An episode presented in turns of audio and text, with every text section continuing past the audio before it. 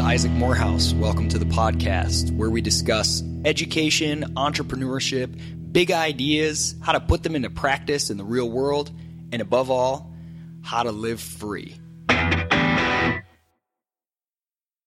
This episode is brought to you by Praxis, discoverpraxis.com.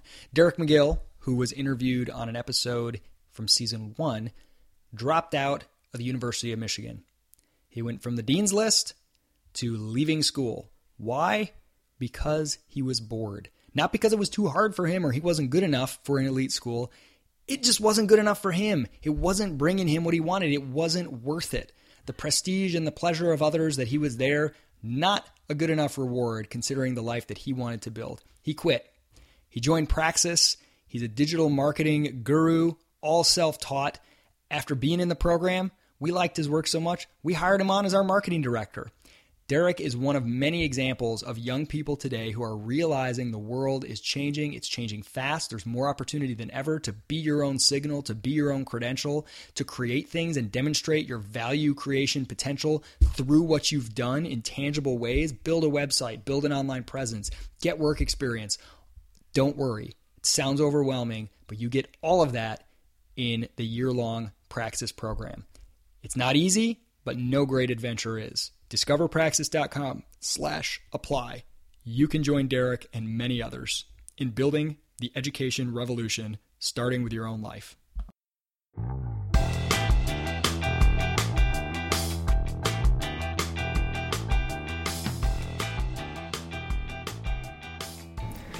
Welcome back to the podcast. Well, I guess when I say welcome back, it means if you were just listening to a previous episode. Otherwise, welcome.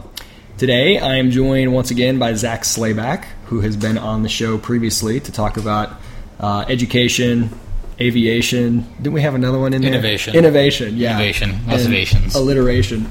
Uh, today, Zak is talking about his new book, The End of School, which is just about to hit shelves. Yep. Um, Zak, why did you write this book? Uh, why is it?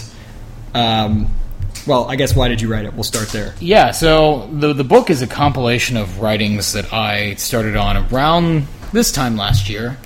Uh, just challenging myself to write uh, once a day for something like 30, 40 days straight. And I finished up and I found that I had something around 70,000 words of content. And at that point, it's like, oh, wow, that's, that's a lot of stuff. And it was stuff that I found wasn't being said or wasn't being said in the way that I wanted it to be said elsewhere. So I decided to compile it all in one kind of anthology on this topic with, with a kind of theme on the issue of education. Both at the K through 12 level and at the collegiate level, you tend to find that education is, first of all, education is split up into this category of like education theory and education policy. And to be totally honest with you, I have no interest in education policy, right? like uh, school vouchers, they're probably a good thing. I don't know. I, it's not something I, I'm, I'm interested in getting caught up in. Uh, and it's also divided between K through 12 education and higher education. I've always found that really weird that many of the things people advocate for and praise about higher education are things that are totally absent in the K through 12 system. So Yeah. like there's a higher degree of choice among students about what kind of courses they can take. There's a higher degree of uh, professors are not authority figures who dictate quite to the degree that they do. Right. It's you know it's it's sort of a step in the direction of choice, and everyone praises that, which seems weird that that doesn't sort of alter the way that K through 12 is viewed, and and why education is separated into these two distinct sort of approaches has always been odd as well. Right. Yeah. So I, I wanted to address education in, the starting with the question like, what's the point of education? And education, as we tend to think about it, starts uh, when people are children, right?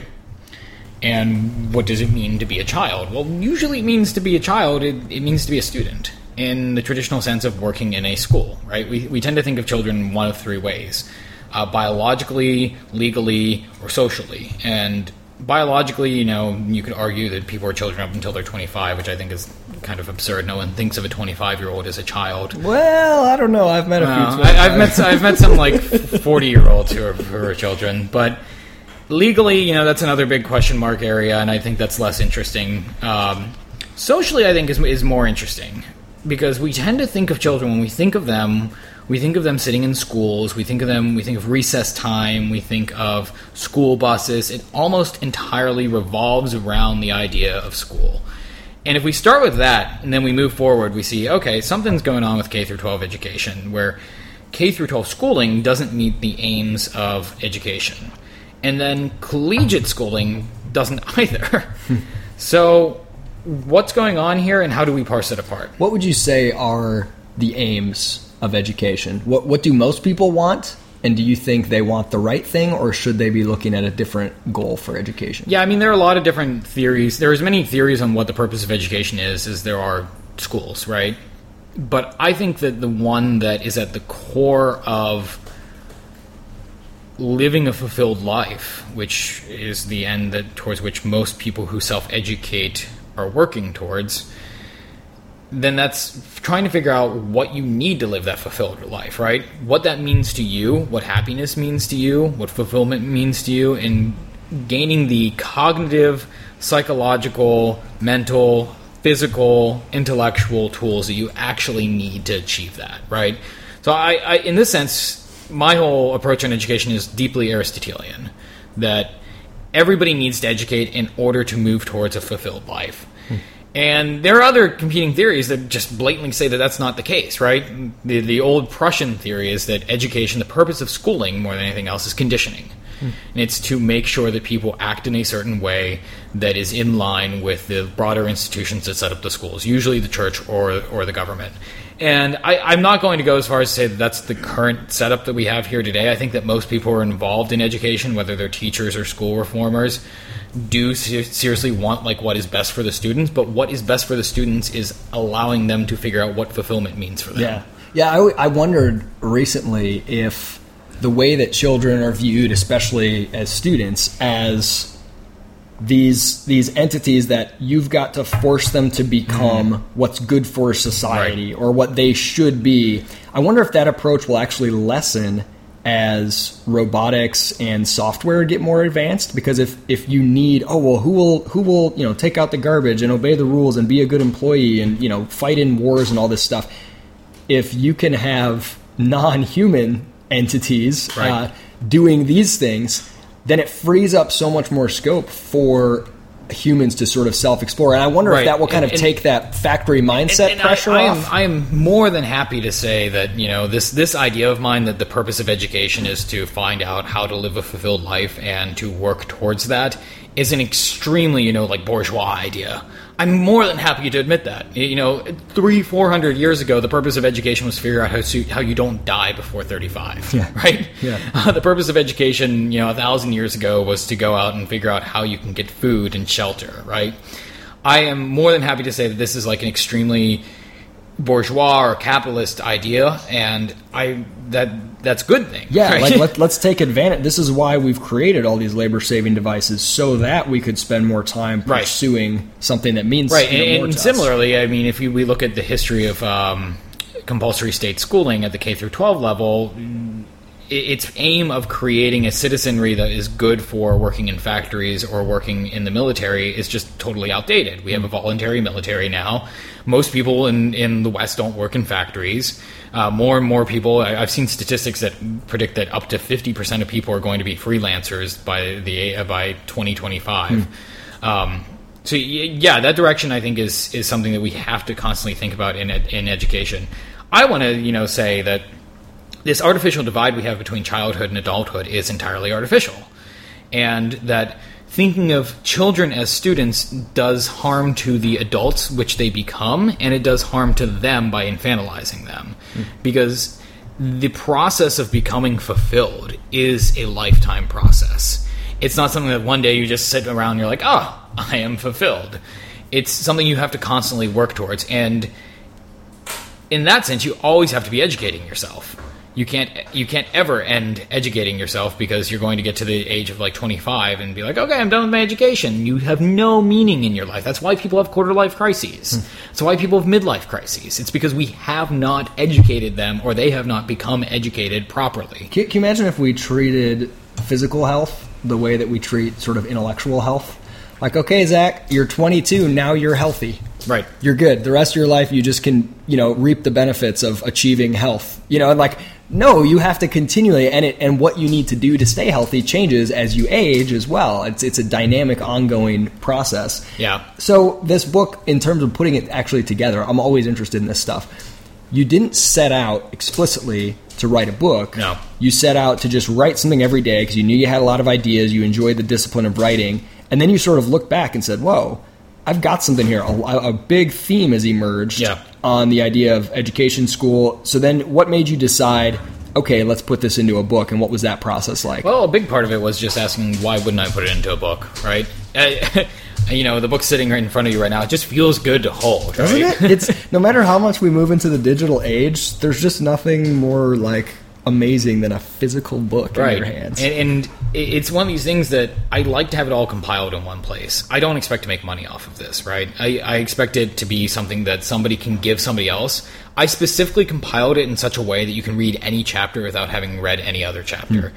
And I touch on a lot of different topics in it. I, ta- I touch on educating yourself after school. I uh, touch on K through 12 education. I touch on home education. A lot of these different things that you know. If you have a family member who is skeptical of home education, you can give them the book, and there's two or three chapters on that. If you have a uh, classmate who wants to drop out of college, but they don't know like what the next steps should be, I've got a couple chapters on that. If you have someone, if you're a parent and you're thinking about how you're going to address education for your children, a couple chapters on that. Right? It's designed in such a way that there are multiple subjects under the umbrella of school and under the umbrella of education. So I, I thought at one point, I'm like, I'm going to write an original book, and that, that just seemed like, honestly, it seemed like something I am not a writer professionally. Uh, I have other things I, I want to do. I want to be writing, but I figured I can just compile all of this into nearly a 300 page book pretty easily. So, in terms of the the compiling itself, if someone has never been through this process, so you've got all these blog posts, Yeah. and then are you like physically copying and pasting them into a Word document? Yeah. How are you deciding what gets included? Is that is that difficult? So I had a, I, I, I went in, I made a Google sheet, and I just copy and pasted the URLs and the titles for everything on my blog that had anything remotely to do with education. And I ended up having like 80 posts.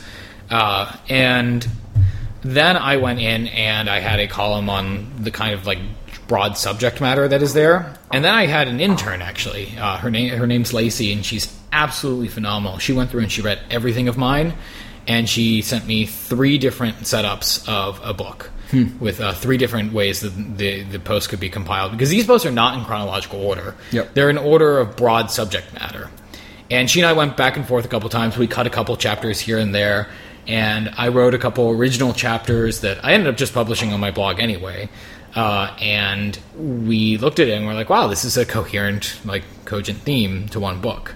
That's one of the really cool things about uh, blogging every day, but also just more broadly focusing on process and systems instead of on goals necessarily. So, I mean, I, for myself as well, I never set out with any goals like I'm going to write a book. That just seems too overwhelming and Right. scary. And Yeah. I'm like, oh, I'm not a writer. I'm too busy doing stuff. If someone said, Isaac, you want to write a book? I'd be like, no, I can't fit that in. I, it, it's intimidating Right. but I can blog every day. Right. And then all of a sudden you look back a year, two years, whatever later, you've got hundreds of articles and you're like, hey, there's something here. There's Mm-hmm. a book here. And you and you get these benefits that you couldn't predict, which is which is pretty cool. Okay, so Yeah, no, I mean, I even ahead. found that um, we ended up cutting a, a good chunk of the blog posts that were on the issue of education. I really have like two books. Yeah. One on the issue of here are the issues with schooling with a broader theory of education and fulfillment. And then one on here's this process of deschooling yourself after you leave school. Hmm. I touch on it in this book, but I had a bunch of other like really practical, like nuts and so bolts pieces. like here's here's how we should think about education and, and how it's different from schooling and the potential problems K through 12 higher ed. Mm-hmm. But almost a separate book on like okay, as an individual person, how do I Right. undo sort of the bad Right. Here are the practical nonsense? steps you can take. I have a couple pieces on that in here because I I wanted that somebody could could pick it up and just say like, okay, I, I want to step. You're saying that theorizing from an ivory tower is not not a good way of approaching the world, but you're just theorizing from an ivory tower. yeah. So what is what's the practical applications here? So I lead with a chapter from uh, the book you and I actually uh, I contributed to your book. Uh, Why haven't you read this book? I lead with a chapter. Why haven't you dropped out of school? Yeah. which is very practical. Like here are the steps if you are a young person looking at dropping out of college. Here are the steps you will probably have to go through. Here are some arguments for it. Here are some ways to think about it. And then I actually step into the theory in section one. Do you have uh, plans for a second book? Yeah, I mean, I, I've, I've discussed it with Lacey, and we probably will look at doing something around the quarter three, quarter four of this year.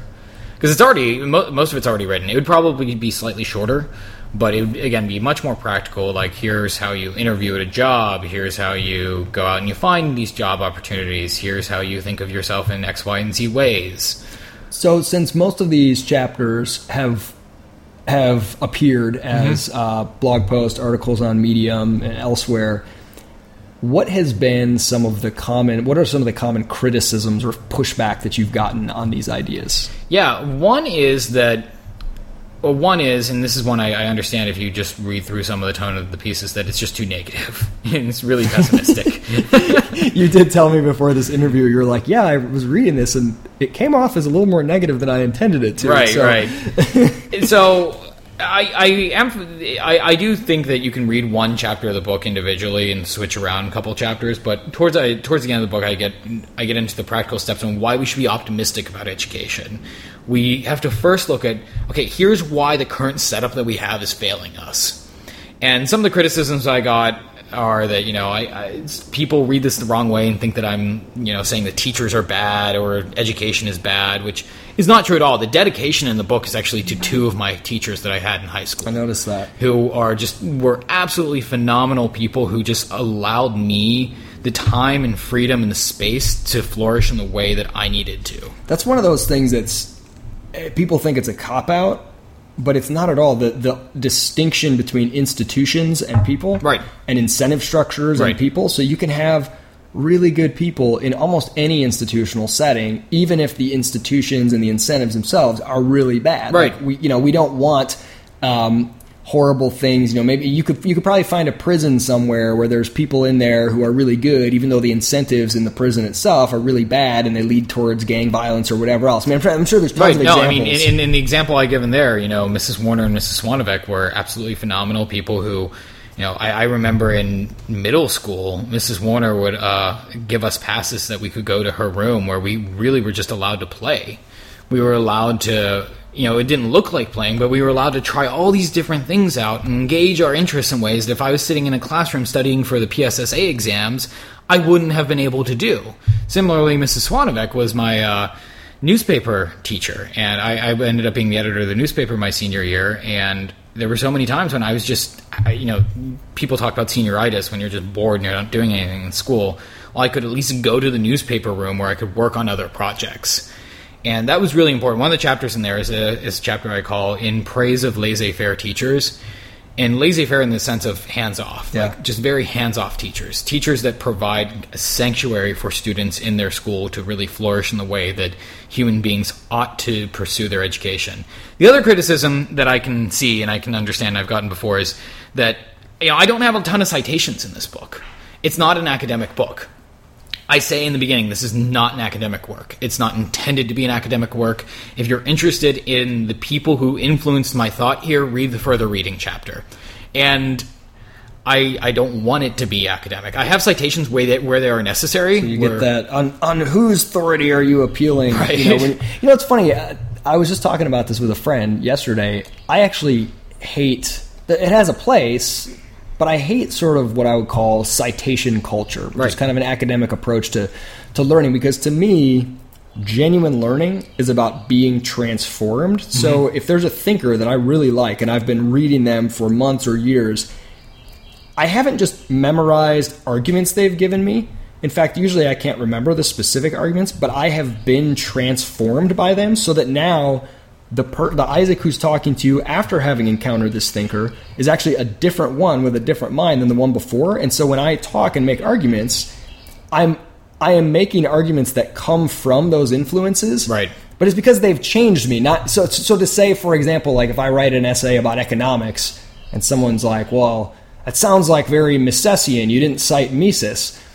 I kind of find like unless you're directly quoting or whatever, Right. It just seems sort of weird to me. Like, okay, yes, Mises has transformed my thinking, and now it's I can't even distinguish when it's me and when it's the influences that I've had because Right. they're all part of the same No, part I of the same thing. If you look at my further reading chapter, I, I lead with Aristotle, where I, I don't cite Aristotle anywhere in the book, but the book is extremely Aristotelian. I, I'm working on a virtue ethics idea of education, of the good life. And I also cite people like Nassim Taleb, whose just ideas of uh, anti fragility and ideas of minimizing the downside are very important when you're thinking about your career plans and your education plans. And Peter Thiel, who put into words many of the things that I felt were wrong with elite higher education that I experienced outright. So all these people come together and they form the, the kind of collection of thought that is the book, right? They're not. I, I don't have like oh citation C page thirty seven of zero to one by Peter Thiel. Yeah. Unless I unless I have statistics or something that you know someone could say where did you get that from. You don't see a lot of footnotes in the book. I, I think the first footnote appears like midway through the book. Yeah. So, how would you respond? And I don't know if you've ever gotten this criticism, but especially when you're talking about younger children, Mm-hmm. Right. uh, topics about childhood and, and this artificial distinction or the way that children should be educated. If someone says, Zak, you are in no position to talk because you don't have children yourself, how would you how would you respond to that critique? I was a child. Everyone was a child, right? I think it's a ridiculous critique. Um, first of all, most people who have children, I think, don't like being parents, and they didn't even think about it in the first place. uh, they offload their kids. They offload their kids into uh, Sad but true. into into daycare for eight hours a day, and then they put them in something like soccer after school. And then they spend three hours with their kids at home in the evening, and they they're like, "I am a parent." They wear this title proudly, right? Um, see, that that's kind of the negative tone that I, I, I want to avoid in the book because I really am. I, I, really am optimistic about a lot of these things. Where we live in a, a wonderful time for education, for self education, and for everything from children's rights to uh, developing new forms of learning throughout your entire life. Uh, no, I mean, I would say, look, I, I, you don't need to be a parent to see these issues, right? Everyone was a child. Everyone who will be a parent will have children. So it's and it's a vitally important issue, regardless of where you sit in, in society. The end the end chapter of the book, uh, which is the end of this book, uh, is addressed to like four different groups. It's addressed to students, it's addressed to parents, to educators, and to employers. The, all those people are very, very should have skin in the game when it comes to how we treat children. If you're an employer, you're going to either sell to them someday or you're going to employ them, right? If you're an educator, you work with them every day. If you're a parent, you have them, right? If you're a student, you are one. And I think that so long as you have any kind of skin in the game in that matter, that's all that matters. There's this great uh, there's this great video clip I actually just saw recently on YouTube where Milton Friedman is is giving a talk at Stanford or somewhere, and he's talking about poverty alleviation schemes and you know how markets are more more effective. And somebody says, you know, but do you know what it's like to be poor? And he says, well, first of all, yeah, probably more than anybody in this room. Like, has anyone else worked, you know, 12 hour days for 78 cents? And then everyone's sort of hushed. And then he says, he says, but you know what? That's a cheap shot. That's not even the point. He said, if you, he said, if you were dying of cancer, would you demand only to be seen by a doctor who is also dying of cancer? Yeah. you know, it's, it's not necessary in every case. You, you can learn things. And I and- find with parenting, especially, some of my most, when I'm struggling with parenting, I love asking people who don't have kids because they bring this sort of outside objective perspective that often just helps me see things that other parents who we're just so close to it and it's so emotional. We sometimes have a hard time seeing the, the bigger perspectives. No, and like one of the reasons I, I compiled this book was a lot of these topics, you know, whether it's parenthood or uh, college or K through 12, are written by people so far removed from these things. And I'm removed from parenthood, I will admit that. But you know, like dropping out of college, you and I talked at one point, you know, I where I, I was a little doubtful. I was like, oh, you know, I'm I'm just going through this right now. Who wants to read that? But there's nothing out there like that. Yeah. Everyone who writes on it writes in on it like 30 years in retrospect, retrospect, yeah. which is which is very very different than actually while you're going through and it, and it creates this false standard as well. Like, okay, well, once I've sort of made it and I'm a household name and a multimillionaire, I can write about how, look, I dropped out of college and I succeeded.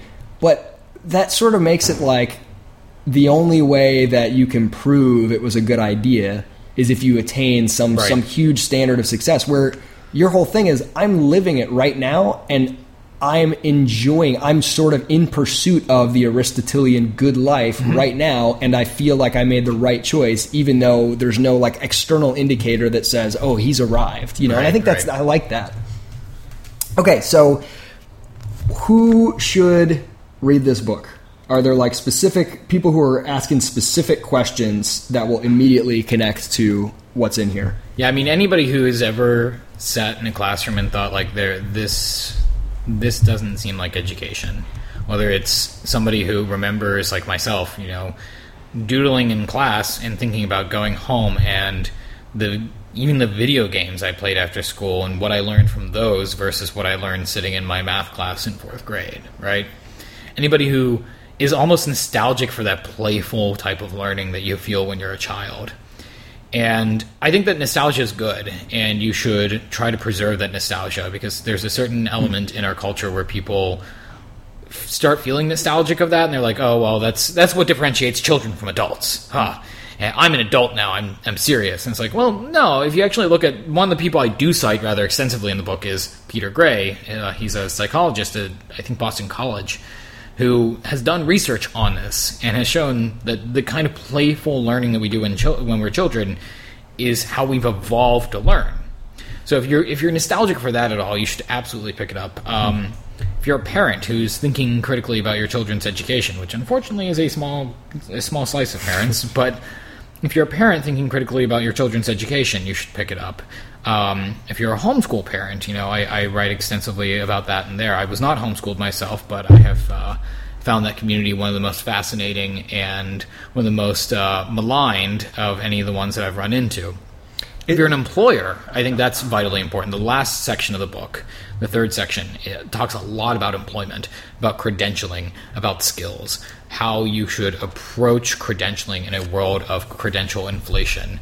Uh, and if so how someone, to so how to look for what really creates value for your company Right. and and not accept and not lock yourself out of like- credential as a signal. Yeah, not not lock yourself out of the all the good talent on the mar- market that is not uh, obvious via credentials. I, I would almost say, say that this book is a great fit for anyone at any stage of the education path who is who feels like they're about to make a decision Mm-hmm. or they want to like they're considering a change they're considering dropping out or considering homeschooling their kids or considering approaching education different because you're writing it as you said before these were all written as you were in the midst of making these changes. And Right. so they have a very sometimes they're they're theoretical but but they're still very much from a position of this is what you ought to be thinking through as you're considering approaching education in a Right. different way. And then I have the, the advantage of, in the introduction and conclusion, kind of approaching a little bit more in retrospect, coming back to it a year later and saying, you know, the the conclusion of the book, like I said, is is very practically minded. Like, okay, so what are the next steps? If you're a parent, I urge you to, you know, be open to differences in education, whether it's your uh, college age child deciding that they want to take a year off from school, or if you're uh, contemplating homeschooling. Uh, if you're an employer, you know, try try removing the credential requirement, see what happens. Things like that. So to bring it down to action, where can people go to purchase the book? It's on Amazon.com. If you just uh, search "The End of School," you'll find the Kindle copy, uh, and the print copy will be available uh, first week of May. Uh, the, print, the Kindle copy right now is just a pre-order, but I have it uh, half off on that. And if you prefer print, uh, the first week or so, I'll also have it half off on Amazon.com. Uh, my website is zakslayback.com. That's Z A K S L A Y B A C K.com. You can find a link to purchase it there as well and uh, I, I I encourage you to pick it up. It's like I said, it's it's not it's not this groundbreaking original contribution in any kind of way that you you might expect from like the Wealth of Nations, but I'm really proud of what I've been able to put together in retrospect. Sitting here, hey, I don't, I don't know that Adam Smith knew his stuff was groundbreaking at the time either. Who knows? Who knows? We could look back and say that was the May first, two thousand sixteen, Well, you know, was when it all changed. They say I think it's I think it's Reid Hoffman's quote that uh, if you're not embarrassed by the verse, first version of your product, you launch too late. And I feel the same is true of writing. so I, I hope to look back on this and be a little embarrassed by it. Um, we'll bring you, we'll bring you back on the day when you decide it's embarrassing. That would be, that would be great. Zak, thank you so much for coming on. thank you, Isaac. You can check it out on Amazon. The End of School. You can go to zakslayback.com.